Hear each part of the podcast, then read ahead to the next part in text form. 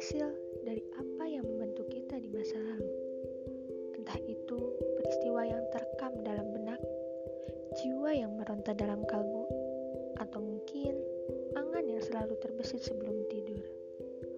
Mereka akan membuat kita menyadari satu hal. Sejatinya, apa yang harus kita percaya yang akan menentukan ke mana bahtera pikiran ini akan berlabuh. Entah mencapai sebuah dermaga